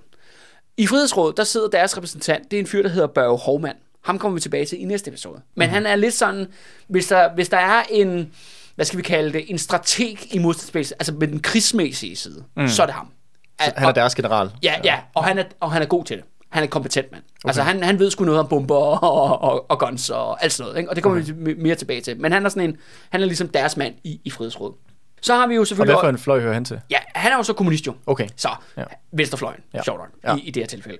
Og øh, på den anden side, på den anden fløj, så har vi jo så, øh, over på højrefløjen, der har vi forskellige, kan man sige, øh, højre nationale, lettere antidemokratiske outfits. Der er især en markant en, øh, et parti, øh, organisation, der hedder Dansk Samling. Ja. Ja, de er sådan noget, de, tæller- de siger, de, de er ligesom moderaterne, ikke? De siger, de er ikke for øh, nogen, de er for noget, ikke? Men, øh, men det, de er for, er sådan en, hvad hedder det, kristen national øh, observant. Det er meget uklart faktisk for mig i hvert fald. Jeg, er ikke, jeg vil indrømme, jeg er ikke ekspert på, hvad dansk samling har rundt der laver. Men, okay. Okay. de, men de er ligesom lederne for en række, hvad hedder det, ja, højreorienterede modstandsgrupper Ja. øh, af forskellige, øh, hvad hedder det, observans. Og deres øh, person i Frihedsrådet, det er en fyr, der hedder øh, Arne Sørensen. Øh, men han er ikke særlig dygtig. For at faktisk sige, at han er vanvittigt inkompetent. Okay, er det, en, er det en karakter, som vi kommer til at vende Nej, tilbage nej, til? nej, det er bare for at sige, at de også ligesom har en leder. Ikke? Altså, ja. Kommunisterne har en leder, og selvfølgelig har de her folk også en leder. Det har med Arne Sørensen. Ikke? Okay. Øh, og han, hans, øh, for, for, han er ikke en, der render rundt og skyder med våben. Han er kun sådan litterar. litterær, mm. ikke? Han er akademiker, og så er han vanvittigt dårlig til at samarbejde, så det er jo perfekt, at han sidder i en organisation, hvor det handler om at samarbejde. Og den sidste, og mest, kan man sige, øh, ja, interessante, øh, det er en fyr, der sidder, der sidder for noget, der hedder Ring, eller man kan godt kalde den, øh, hvad mere, den mere sådan demokratiske del, altså den traditionelt borgerlig demokratiske del af, mm. af, af ligesom modstandsbevægelsen. Øh, og det er en fyr, der hedder Frode Jacobsen. Ja, Det er måske et navn, du har hørt før. nej. Nej, men han er, i, efterkrigstiden er han stået ligesom den store leder af modstandsbevægelsen. Okay. Men det er han bare ikke. Ikke når du går ned i det på det her tidspunkt. Han t- repræsenterer ligesom en fløj. Han er tidligere, øh, han har engang været trotskist i 30'erne, så er han blevet en pæn socialdemokrat, øh, men har ikke spillet nogen rolle. Altså han har ikke haft nogen øh, magtfulde positioner eller poster mm. i Socialdemokratiet på noget som helst tidspunkt, men han er altså en af de få socialdemokrater, som ikke kan acceptere altså nazi-alliancen. Mm. Så han vælger så simpelthen at gå ind i modstandsbevægelsen og starte sin egen øh, modstandsgruppe, der hedder Ringen. Okay. Øh, det grinerne er jo så, Og det at, er så, så det vil sige, at vi har, vi har venstrefløjen, som, som består af de her kommunister. Ja. Så har vi højrefløjen, Dansk Samling, og så har vi det her sådan centrum. midter, midter, ja. Ja, øh, som er sådan, kan jeg jo høre, sådan øh, klassisk sådan, øh, borgerlig-demokratisk. Ja, lige præcis. Og, det, altså, og de, de her folk, de vil noget vidt forskelligt. ja, det lyder det jo til. Ja, hvor at kommunisterne selvfølgelig kæmper jo for ja, en revolution, en omvæltning af samfundet, øh, tættere tilknytning til Sovjetunionen. Noget, der øh, måske det er en planøkonomi, hvis bølgerne går Ja, rigtig ja, højt. der er mulige f- fine idéer, ikke? Og, ja. og så har vi den her dansk samling, som er også sådan lidt for demokratiet, men også mere sådan, jamen det skal også være sådan virkelig højere national, ikke? Og Dannebro og kirkesang og sådan noget, ikke? Ja. Og så har vi sådan den mest sådan klassiske, kan vi ikke bare få brun sovs i hovedet igen? Frode Jacobsen stil. Mm. Det er meget sjovt med Frode Jacobsen er jo, som sagt, at, at det er jo, det griner, at han kalder sig selv socialdemokrat og sådan nogle ting, men der er jo ikke nogen socialdemokrater, der har noget at gøre med ham. De siger, han er terrorist, der skal i fængsel. Okay. Og det, og det, og det Men fede... jeg synes også, det er sjovt, det der med, at du har den der, du har den der midter, midterfløj, som med ham der Frode Jacobsen, hvor det er jo, nu kender jeg jo ikke så meget til ham, men i hvert fald, hvis det er det her med sådan borgerligt demokratiske system, som han ligesom er, på en eller anden måde tilslutter sig, men det er jo det system, der lige har blevet væltet igennem aug- augustoprøret, Ja, ja, som tydeligvis er blevet, hvad skal man sige, øh, og forkastet. været, ja, og været ja. hans hovedmodstander ja. Til sommeren øh, 1943 jo. Ja, det virker lidt halvskizofrent. Det, og, men også bare lige krølle for halen, fordi at, øh, jeg har jo, som sagt, jeg, jeg ser jo det her som trilogi, så forhåbentlig en eller anden dag, så om lang tid kommer vi til at sætte den sidste netop om, om hvad der sker i 1945. Øh, men det, der griner med Frode Jacobsen, er, at han efter krigen, der bliver han så med, altså er han fuldt blevet medlem af Socialdemokratiet, fordi de virkelig brug for en modstandsmand mm. efter krigen, til ligesom at besøge sig med. Han kommer også med i den socialdemokratiske folketingsgruppe. Okay. Men de lader ham aldrig få lov til at bestemme noget. Nej. Altså, han er bare sådan et KFR. Han er bare sådan en, en person, ikke? Ja, ja. Og det grinerne er for eksempel... Han er at- bare sådan pretty face. Fuldstændig. Jamen, han er bare sådan, jamen, så har de, de ah, vi har også den her, vi var også en del af modstandsbevægelsen. Her Frode. Mm. Altså, det er det, de bruger ham til, ikke? Mm. Det grinerne er så, at de, altså, toppen Socialdemokratiet, de hader ham stadigvæk. Helt til, at han dør i... øh, Det ret grinerne er for eksempel, at han er også ude og kritisere amerikanernes krig i Vietnam. Ja, øh, okay. I, i slutningen af 60'erne. Øh, og, men Dansk Socialdemokrati synes jo, det er super fedt, at amerikanerne har invaderet Vietnam. Ja, ja, så, så derfor er der en masse... Altså, det var også bare for at sige det med Frode. Altså, han har jo selv valgt at være socialdemokrat og, til, og kæmper ligesom for deres idealer, men det er godt nok... Altså, han har godt nok Det er også et uskyndt øh, ægteskab. Ja, det er virkelig, han har valgt et lortehold, ikke? Ja. Hvor, hvor hans eget hold, de hader ham, ikke? Ja. Og det er derfor, han er sådan lidt, øh, ja, han er lidt en tra- Ambivalent. Ja, han er lidt en tragisk, øh, tragikomisk, ufrivilligt øh, karakter, synes jeg. Mm. Ja. Men det skal siges, han er faktisk en kompetent øh, modstandsmand, politisk leder Okay. i, i den her sammenhæng. Nu nævnte du det der med, hvad der kommer til at ske i 45. Ja. Bare lige, hvis der er nogen, der sidder derude og ikke aner om, hvad der sker i 45. Hvad er det, hvad er det for en, en begivenhed, du øh, Ja, krigen slutter til? jo. Ja, krigen slutter, og, øh, og øh, hvad hedder det, at de gamle politikere kommer igen. Ja, Modstandsbevægelsen bliver, kan man ligesom politisk besejret. DKP øh, lider nederlag, ikke? okay. Så når du. Ja. snakker om en trilogi, så er det den tredje ben i den her skammel. Det, Ja. er, øh, det er slutningen på, på krigen. Ja, Men der, der har jo også en bevægelse imod slutningen på krigen. Lige præcis. Ja. Ja. Der er jo det, der hedder den varme sommer 1945. Ja. Ja. Og det er jo det der med, det er min version af besættelsen, der skal vi snakke om bevægelser, ikke? Mm. Men Ved du hvad, Andreas? Det gemmer vi. Ved du hvad, det, det, bliver ikke, det bliver ikke i år, og det bliver ikke næste år, at, at, det, at vi kommer til at dele Nej. med den. Ja. Men nu ved folk i hvert fald, hvad vi, hvad vi hentyder til, når vi snakker om, at som i at Ja. det her det er bare sige, begivenhed nummer to ud af tre Ja. ja. skældsættende Og- og begivenheder det er bare fru ja, Jacobsen. under en verdenskrig. Fru Jacobsen, prominent fyr i Frihedsrådet, øh, han ender lidt som, øh, hvad hedder det, Socialdemokratiets pretty face, øh, hvad hedder det, undskyldning af, eller, ligesom deres modstandsmands KFR. Ja. De ligesom kan skyde frem og sige, nej, vi var ikke alle sammen med i National Alliance. Der var også Frode, ikke? Ja. Men Frode får, får ikke lov til at bestemme noget. Nej, Øh, så tis Frode. ja, hold Sæt dig ned. hold kæft, Frode. her, her medalje, hold i kæft, ikke? Men det her frihedsråd, det er jo det, man vil jo kalde med et politisk term, kaldt jo for en folkefront. Ja, det er det. Og det er jo, øh, det er jo hvad skal man sige, jeg tror, jeg ved faktisk ikke, om vi har snakket om det før. Vi har talt om det i nogle andre sammenhæng, men det er Ja, måske det meget godt jeg. lige at genopfriske, hvad det Ja, er. altså det er, jo, det, er jo et, det er jo ikke et begreb, som man, kan man sige, kender inden for det, sådan det, det borgerlige politiske spektrum, men det er jo noget, der hører til det, den kommunistiske bevægelse. Mm. Og det dækker jo over, at, øh, at normalvis øh, på, i den hvad kan sige, kommunistiske tradition i politik, så fører man jo det, man vil kalde klassepolitik. Altså politik for arbejderklassens interesser, deres krav. Øh, men, øh, men der er det jo, at Stalin, han, øh, han kan sige, introducerer noget, som han kalder en folkefront, som er, at i stedet for, at arbejderklassen og arbejderklassens organisationer, altså partier, fagbevægelse, hvad det måtte være, i stedet for, at de skal kæmpe for arbejderklassens interesser, arbejderklassens krav, og i sidste ende kæmpe for arbejderklassens øh, hvad skal man sige, magtovertagelse gennem en revolution, så skal de her partier, de her organisationer, de skal nu samarbejde med alle de andre klasser, primært med borgerskabet. Ja. Altså, øh, og dermed en folkefront. Øh, altså, det er en, hvad skal man sige, en fællesfront bestående af øh, alle klasserne i samfundet. Men man kan sige, det er jo lidt at prøve at få en i rytteren med sin hest. Ja. altså, og, og også ligesom at prøve at, hvad skal man sige, øh, at tvinge arbejderbevægelsen til, at de skal holde deres krav og deres, øh, hvad skal man sige, øh, ja, deres øh, programmer inden for, hvad borgerskabet kan acceptere. Og så det vil sige, at alt, der handler omkring at hvad skal man sige, øh, bedre løn og arbejdsforhold og sådan noget. Sjovt nok er det jo ikke noget, som borgerskabet måske ser på særlig, med særlig milde øjne. Og samtidig også det her med, som jeg synes er jo interessant i forhold til vores serie med 2. verdenskrig. Fordi at en ting er, hvad kan man sige, hvad, øh, hvad, hvad hvad kan man sige, 2. verdenskrig, ja, det kan godt være, at de her frihedsråd, de er forbundet af deres fælles øh, modstand mod øh, den nazistiske bevægelse. Men hvad for et samfund skal vi have på den anden side? Ja, Skal det være et med privat ejendomsret over produktionsmidlerne, med en nationalstat, som man kender det i dag, eller skal det være et, øh, et, et samfund øh, kørt på socialistiske principper, og hvor der ikke er, hvad skal man sige, kapitalisme? Det er jo, der kunne jeg jo selvfølgelig godt forestille mig, at der var nogle uenigheder, men sådan en folkefront her udvisker jo de her uenigheder, og tvinger ligesom arbejderbevægelsen til at acceptere det bestående system, som jo er i, altså på borgerskabets præmisser. ja, ja. Og, ja. det er jo, og det er jo det, som en folkefront i sidste ende er. Og, altså, man kan sige, folkebevægelsen mod EU er jo sådan set et moderne eksempel på det samme. Altså, dem kender jeg gæt på, at du også har hørt om dem kalde. Ja, ja, ja, selvfølgelig.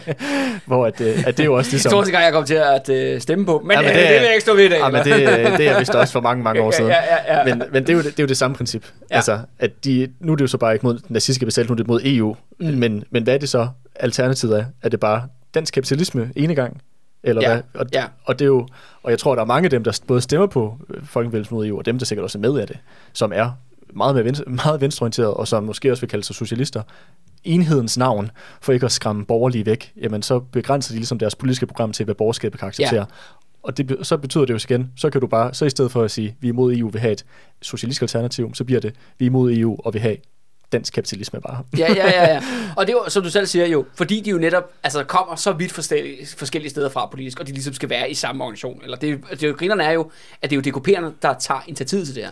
Ja. Det er deres idé med den her folkefront. Det er deres idé med frihedsråd. Ja. Og det er ret sjovt faktisk. Men det er jo også på ja. Stalins, øh, hvad kan man sige, det er jo også en tradition, som Stalin ligesom, på, han pådutter Ja, mange ja, af de og, her og det skal, sige, kommunistiske og det, det skal organisationer. også siges, det kommer også ud fra Moskva i den her periode. Det er sådan set den officielle linje. Mm. Det er, at modstandskampen, eller forskellige modstandsbevægelser over hele Europa, de skal indgå i folkefronter. Ja. Og, Og, det jo steder- katastrofalt nogle steder, som i Ja, ja, Spanien. ja, ja, ja. Jeg vil sige, alle de steder, hvor du rent faktisk har prøvet at implementere det, hvor der har været virke, hvor der rent faktisk har været øh, revolution og kontrarevolution, der har det jo endt med blodbad, fordi at, at det har været opskriften på nederlag, som vi så med den spanske borgerkrig. Ja, ja. Der var for eksempel også øh, officielt, øh, det franske kommunistparti er jo også i officiel folkefront med de borgerlige ja. i Frankrig. Men lige så snart, at de bare er blevet befriet en halv time, så begynder de at skyde på hinanden. Ja, Så, det ja. er ikke fordi, fordi, så det viser, at den der folkefront i Frankrig, den var sgu ikke, øh, ja. Ja. det var ikke så sejligt ud. Men det er netop præcis, fordi de skal jo ligesom, som, som du selv siger, Andreas, det er ligesom den laveste fællesnævner at de skal blive enige om. Og det, de bliver enige om, er ligesom det, de skal kæmpe for, det er, at det danske demokrati skal genetableres.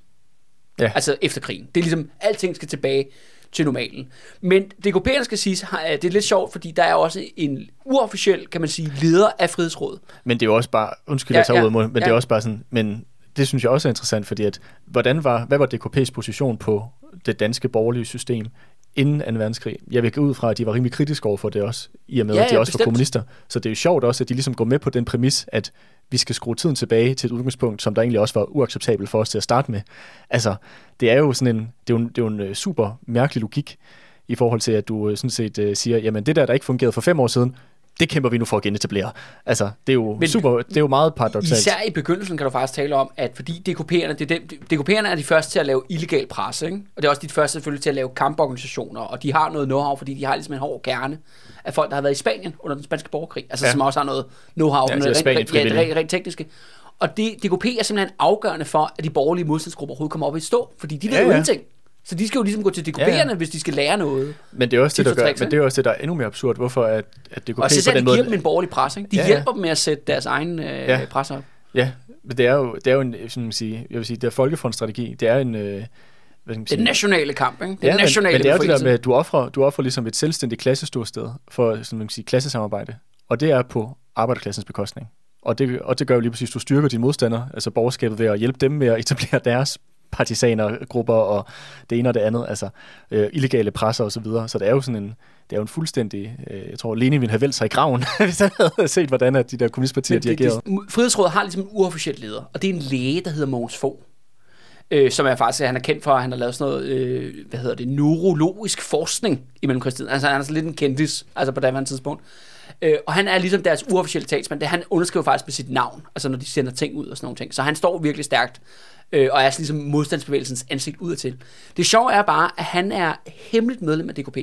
Officielt så fremstår han som en upolitisk leder af Frihedsrådet, men han er i al hemmelighed medlem af DKP, og har møder med DKP, altså med Børge Hovmand og de andre DKP'ere mm. i topledelsen, inden de har møder Frihedsrådet, Mm. så de kan sidde og koordinere. Ja, men det er også mit indtryk af, at hele det der shit show med, frids, med frid, hvad hedder det, modstandsbevægelsen, det er jo et DKP. Det er jo eller hoved, Ja, det er, stort set, stort set det, alle, det, det er at- dem, der er hovedkraften. Ikke? Stort set ja. alle DKP'er, det er DKP, der styrer det. Ja. Men alligevel så læfter man på, for de der, øh, for, med borgerlige, til det niveau, man kalder sin egen partisanerbevægelse for borgerlige partisaner. Ja, ja, ja, for så ja. er det kun er kommunister eller sympatisører der med.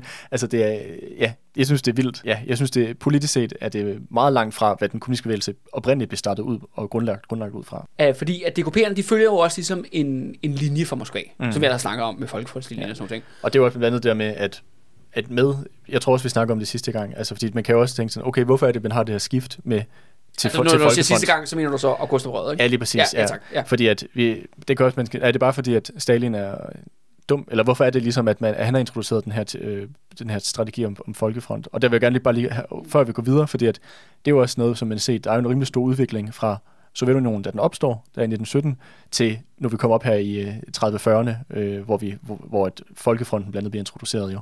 Og der har du haft her degenerering af Sovjetunionen, hvor det her byråkrati med Stalin jo Ja, ja. omkring, omkring sig, er ligesom øh, hvad kan man sige, opstået og har rejst sig op over hvad skal man sige, normale sovjetborgere, øh, og alt det, der, han, der Ja, ja, og har en frygtelig politistat, øh, stat, altså. Ja, ja. ja, ja, Ja, ja, ja. forfølger sine egne borgere helt vildt, Fuldstændig, jo, ja, ja. Og, og enhver man kan sige, rest af det der sovjetdemokrati, som der op, var man kan sige, opstået oprindeligt med oktoberrevolutionen, at det er jo ligesom væk på det tidspunkt. Øh, og den her nye, hvad skal man sige, det her nye privilegerede byråkrati med Stalin i spidsen, som der er opstået, de er jo ikke særlig vilde for at, at, den, øh, hvad skal man sige, at få øh, taget deres magt og deres privilegier fra dem.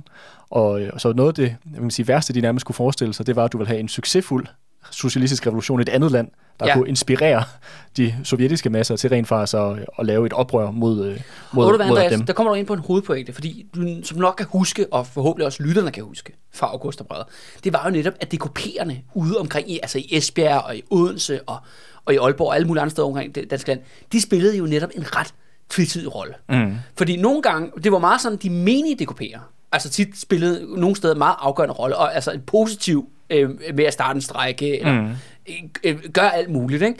Men når du så så på lederne, Mm. af DKP rundt omkring i den danske provins. Især i Odense var det jo markant, hvor at der var de, de, de, de modstandere af det her øh, spontant opståede demokrati, der... Øh, Stadion til Ja, ja, for, øh, og folkeopstandsdemokrati, der foregik på Odense Stadion, ikke? Ja. Hvor det var, og det er jo det der med DKP'erne, og det er den samme, fordi nu har vi jo her i 44, kommer der en ny bevægelse.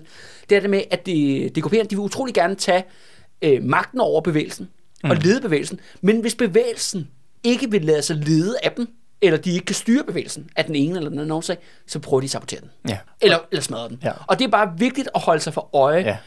Når vi netop diskuterer det her med ja, besættelsen og bevægelser og alt det her. Ikke? Fordi det, for mig at se, så det her med folkefrontstrategien er ligesom, det er et udtryk for det her ønske for, øh, for hvad kan man sige, byråkratiet i Moskva, for at du ikke vil have nogle succesfulde revolutioner, at du vil ligesom sabotere dem, der er, eller afspore dem, eller tage kontrollen over dem. Og det er for mig at se, der folkefrontstaktikken, det er et klart eksempel på det, hvor at du ligesom øh, har, hvad man sige, af, øh, hvad man sige, afvæbnet øh, arbejderbevægelsen og den kommunistiske del af arbejderbevægelsen Ja. øh, politisk igennem, det her, øh, igennem den her taktik her. Men det er bare lige for øh, at referere til, altså som sagt, det er jo noget, vi vil helt sikkert diskutere, hvis vi en dag får lavet det, hvad, hvad du kalder det, det tredje ben på skamlen, altså den der, altså den der serie om, hvad der foregår i 1945. Ja, fordi jeg tror, der er det endnu mere tydeligt. Ja, ja jamen, der- det er jo lige præcis, det er jo der, ja. de, de, de gør det øh, 100%. Med Sovjetunionens succes på slagmarken, altså det der med, at de forsmadrer her gruppe midte, og begynder at storme ind over, kommer de jo faktisk ud over Sovjetunionens grænser, altså gamle grænser. Ja. Altså om at, ja, Europa nyt land, om man så må sige, hvor de kommer ind jo i Polen og en række andre, hvad hedder det, østeuropæiske lande, og, og i Mellem-Europa osv.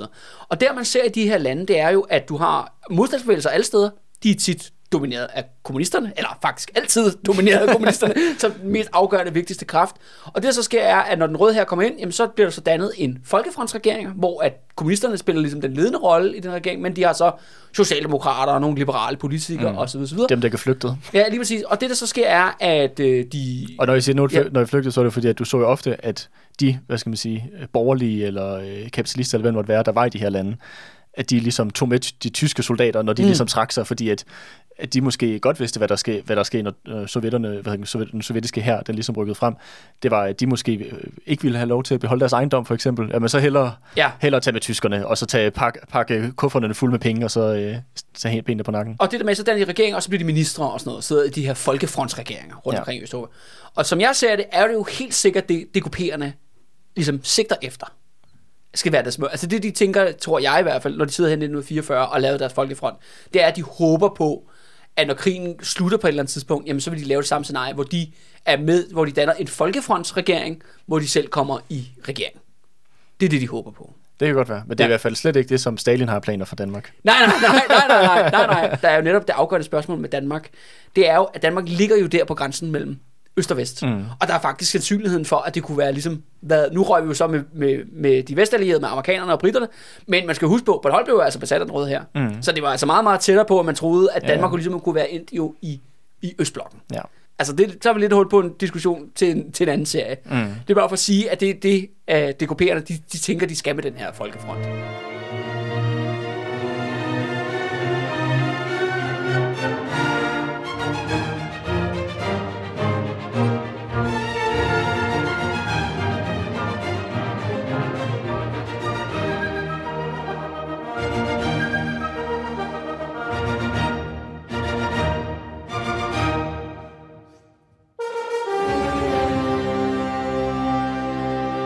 For at gøre det klart jo, der er ikke rigtig nogen good guys i forhold til øh, de her politiske ledere. Og det, mellem de her to grupper, mellem altså, ja, øh, hvad hedder det, Nationalliancen og Frihedsrådet, der er der simpelthen en afgrundsdyb kløft. Noget øh, rigtig interessant, som jeg har faktisk først opdaget for nylig, det er, at når samarbejdspolitikerne og embedsmændene, og hvad det nu ellers er, over på den anden fløj, når de taler om modstandsbevægelsen, så taler de om det med et massivt klassehad.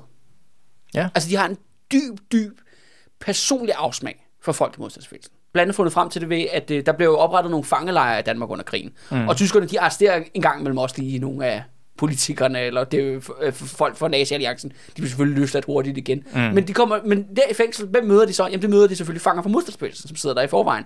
Og der er de der to grupper, de kan ikke sammen. Altså, og, og det grinerne er, jeg ser det også som lidt som en, en, en ting omkring klasselinjer, ikke? Sikkert. Fordi at de systemet, altså det danske system, departementchef politiet, de ser jo netop modstandsbevægelsen som en flok øh, af de ulækker pøbel, ikke? Altså de teenage-terrorister. Og det skal også siges i forhold til augustoprøret og også folkeopstanden. De ser alle de her mennesker, der går ud på gaden, og ja, laver generalstrække, og laver ballade, eller hvad de nu gør. De har en dyb, dyb afsmag over for dem. Mm. De ser dem jo netop som the rabble, ikke? som pøblen, ikke? som dem, der laver ballade, anarkiet. Ikke? Det er dem, der skal slås øh, tilbage. Kaster grus i vores ellers dejlige øh, samarbejde ja, her. Ja, dem der, u- dem, der ødelægger orden, ødelægger roen, ødelægger fornuften. Ikke? Også ligesom at prøve at sætte, øh, ligesom give en beskrivelse af, hvad for et mindset, mm. der, er- der er at gøre med. Fordi at det sjove er jo, at efterfølgende, så bliver de her augustoprøret og folkeopstanden i 1944 og alt det der, de blev jo så skrevet ind i sådan en, og hvor vi, øh, der var jo den kæmpende modstand, og så var der den forhandlende modstand, Ja, ja, som, ja. som, de, som de sagde efter krigen, ikke? Og hvor alle de her folk, som går ud på gaden øh, og kæmper mod nationalisme, de blev gjort til helte, det var ikke sådan, de talte om dem. I samtiden. Ja, i samtiden, der, der, der begivenhederne foregår. Mm. Og samtidig kan man så sige, at på den anden vej rundt, modstandsbevægelsen, de ser jo selvfølgelig alle de her systemfolk, de ser dem jo som, øh, som nazipamper, ikke? Mm. Altså, og nazilakajer. Det er ikke fordi, Erik Scavenius har en eller anden tale, hvor han øh, siger, og så forresten, øh, så hader vi også, øh, hvad hedder det, frihed, hvad hedder det, modstandsbevægelsen som kakelakker eller sådan Ja, noget. ja, ja, jamen, altså, der er jo for eksempel, øh, hvad hedder det, Wilhelm Bull, som så øh, øh, var socialdemokratisk statsminister før øh, Erik. Han har også en antisabotage-tale, ikke? Hvor han, Nå, okay. hvor, ja, hvor han kalder dem terrorister, ikke? Nå, okay. Så det er jo virkelig, og det er det, man læser bredt ud jo i den danske presse. Ikke? Det er ja. Det der med, at, at man demonstrerer modstandsbevægelsen, og alle, der laver uro og ballade. Ikke? Mm-hmm. Altså det er jo det der med, at det bliver godt nok, historieskrivningen bliver godt nok anderledes øh, bagefter, ikke? men mm. det er altså sådan, som det bliver processeret, når, Okay. når de her folk øh, ja, kaster sig ud i, ja. I kamp. Ikke? Alright. Så vil du være, Andreas, lige her til sidst. Altså, hvad hedder det, nu har vi ligesom kridtet banen op, og der er ligesom tre, hvad kan vi kalde det, fraktioner. Det er lidt grove, ikke? Det er nu, hvad hedder det, nu får den altså lige med den, med den brede klinge her, som vi ligesom skal holde øje med. For det første, nummer et, det er jo Nazi-alliancen. Og det består selvfølgelig af vores gamle politikere i samarbejds, samarbejdspolitikerne, alle partierne mm. i Folketinget. Departementcheferne. Departementchefer. Ej, jeg får glemt kongehuset selvfølgelig. De er selvfølgelig også med i, øh, i den her. Hvad er det nu for en konge, der er på et tidspunkt? Jamen, det er jo så Christian den 10. Ja. Han er stadigvæk konge. Men han, Margrethes øh, øh, øh, bedstefar. ja, ja. Ja. ja øh, men han har faldet sin hest. Øh, så han er lidt syg. Han er lidt dårlig. Han er ikke så, Okay. han, han er ikke så aktiv. Så på det her givende tidspunkt spiller han ikke nogen stor rolle. Nej, nej, nej, men det, men det var ligesom at sige, det er jo ligesom alle dele Ja. af systemet, der er med i det, ikke? Og det er jo embedsværket, det er politiet, og så selvfølgelig er det jo så de her, ja, Werner Best, det nazi, hvad hedder det, nazi, ja, det tyske militær, ja. ja. ja, det tyske militær, Gestapo, SS, alt det her, og man kan faktisk sige, at de danske nazister er med som ligesom en slags hjælpetropper Mm. i, i, den her, i den her fraktion. Nummer to, det er jo så jo selvfølgelig Frihedsrådet, modstandsbevægelsen, mest markant jo DKP, med lidt øh, alternativ højre radikal øh, nye borgerlige typer. Sidekicks. Ja, ja, ja, og, øh, og, så, og så lige nogle, hvad hedder det, og, nogle, og, og en enkelt, enkel øh, normal socialdemokrat, som øh, føles meget ensom, ikke? Ja. Ja. der hedder Frode Jacobsen. Ikke? Ja. Det er modstandsbevægelsen. Øh, en ting, som er faktisk er grineren i forhold til modstandsbevægelsen, bare sådan en lille krølle på halen, det er, at øh, i den her periode i den illegale presse, der dyrker de rigtig meget dansk historie, ligesom vi gør her på De Røde Fjer.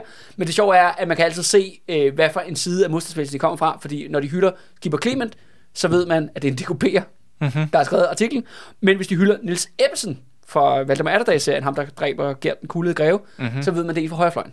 Okay, hvordan, var- hvordan så- kan det være? Jamen det er fordi, at, ja, altså Skipper Clement, han er jo den her ja, bonde, bondeoprørsleder for Greven Ja, Fight, ikke? Og, ja. og, og Nils Ebbesen, han er jo så en, en adelig attentatmand, Ja, der dræber Gert den kuglede greve i Randers jo, hvis du kan huske det Nå, tilbage i ja, Valdemar Atterdag-serien. ja, ja. Det er bare meget sjovt det der med, at man bruger historiske karakterer til symbol for sin egen kamp. Ja, Og ja. det er bare meget sjovt, den her præference, hvor DKP'erne er sådan, Knus elsker Skipper Clemens mm. og Greven Fight, så Knus elsker lige så til gengæld Valdemar Atterdag og Nils Ebbesen. Ja. I stedet for. Det er bare meget sjovt, Ja. i forhold, også fordi når vi nu har dækket begge, ja, ja. begge Har, lavet, har lavet begge serier. Ja, ja, lige præcis. Og så er der den tredje, og som er den mest interessante, som er, men som er også klart er jo det mest diffuse, eller sådan svære, sådan, hvem er det egentlig, ikke? Og det er jo, ja, quote on quote i, hvad hedder det, flyvende situationstegn her, det er jo folket. Eller læs arbejderklassen. Mm. Og det er jo så skiftet af sidste gang, der var det i provinsen, nu er det københavnernes mm. tur. Jeg tror, der er i hvert fald ingen tvivl om, Andreas, at augustoprøret 1943, det var en game changer. Man skal huske på, at folket rejser i en bevægelse, jo som faktisk lykkedes jo. Mm. Med i hvert fald en del af sit mål. Og det var jo, det ene mål var jo ligesom, ja, komme af med tyskerne. Det lykkedes så ikke i den Nej, omgang. Men De kom af med de samarbejdsregeringen. kom af med samarbejdsregeringen. Og det er det, der har den kæmpe effekt. Det er jo det der med, at lige pludselig, er det godt nok ikke i den danske provins, nu er vi over i København, mm. men det der med, at det lykkedes provinsborgerne mm. at gøre det, det er jo en enorm inspirationskilde. Gået, givet noget selvtillid. Ja, det er jo det, og det der med, men det viser sig jo, at strejke, generalstrejke, opstand, Massemøder. massemøder, gaderne, ikke? det er alt sammen, det virker. Det kan faktisk give en form for effekt. Og det er jo det, der er det fascinerende, fordi der er jo no, man er enormt travlt med at sige, at danskerne er stille og roligt og ordentlige, og sådan, åh, vi er en dejlig, elsker passiv befolkning, der bare elsker at stemme og, og hygge os, ikke? Og, og, og, alt det der. Ikke? Sådan er det bare ikke i, under besættelsen, og især ikke efter augustoprøret. Der er en helt anden form. Man kan godt sige på sin vis, øh, hvis jeg skal bruge lidt metafor her, at folk er vågnet op. Mm. De er mentalt til stede. Ja, og de- politiske, i hvert fald. ja, ja, Ja. og som du selv siger, de er radikaliseret. Mange af de unge jo går så direkte ud i den væbnede kamp med modstandsbevægelsen. Men alle de andre, altså familiefædrene og dem med normalt arbejde og hvad det nu ellers er, og ja, og, og, ja, og kvinderne og børnene og, og teenagerne og alle de andre, de er altså meget mere klar til at ligesom at gå med, hvis der sker noget. Mm. Og det er ret interessant Ja. i en dansk kontekst.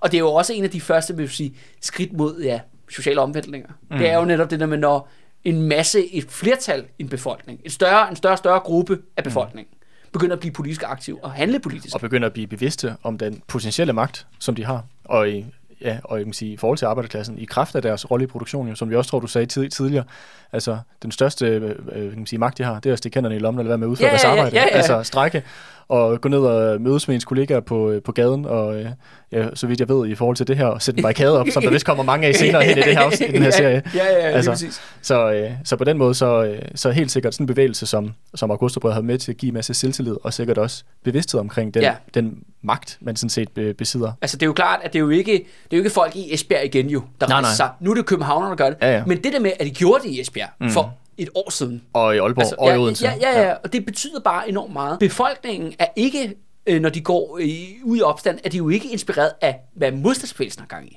Mm. Det er jo ikke, fordi de tager våben op, eller går ud og kaster med bomber, eller whatever. De gør jo det, som provinsborgerne gjorde i august 1943, året før. Mm. Det er jo det, der er ret interessant. Ja. Altså, det er jo ikke, men det er jo ikke, fordi jeg har en masse kilder, der siger, vi, hvor folk de råber, jeg er inspireret af folk i Odense. Det, Mm. det er jo ikke det, de står og råber ned på, på Nørrebrogade.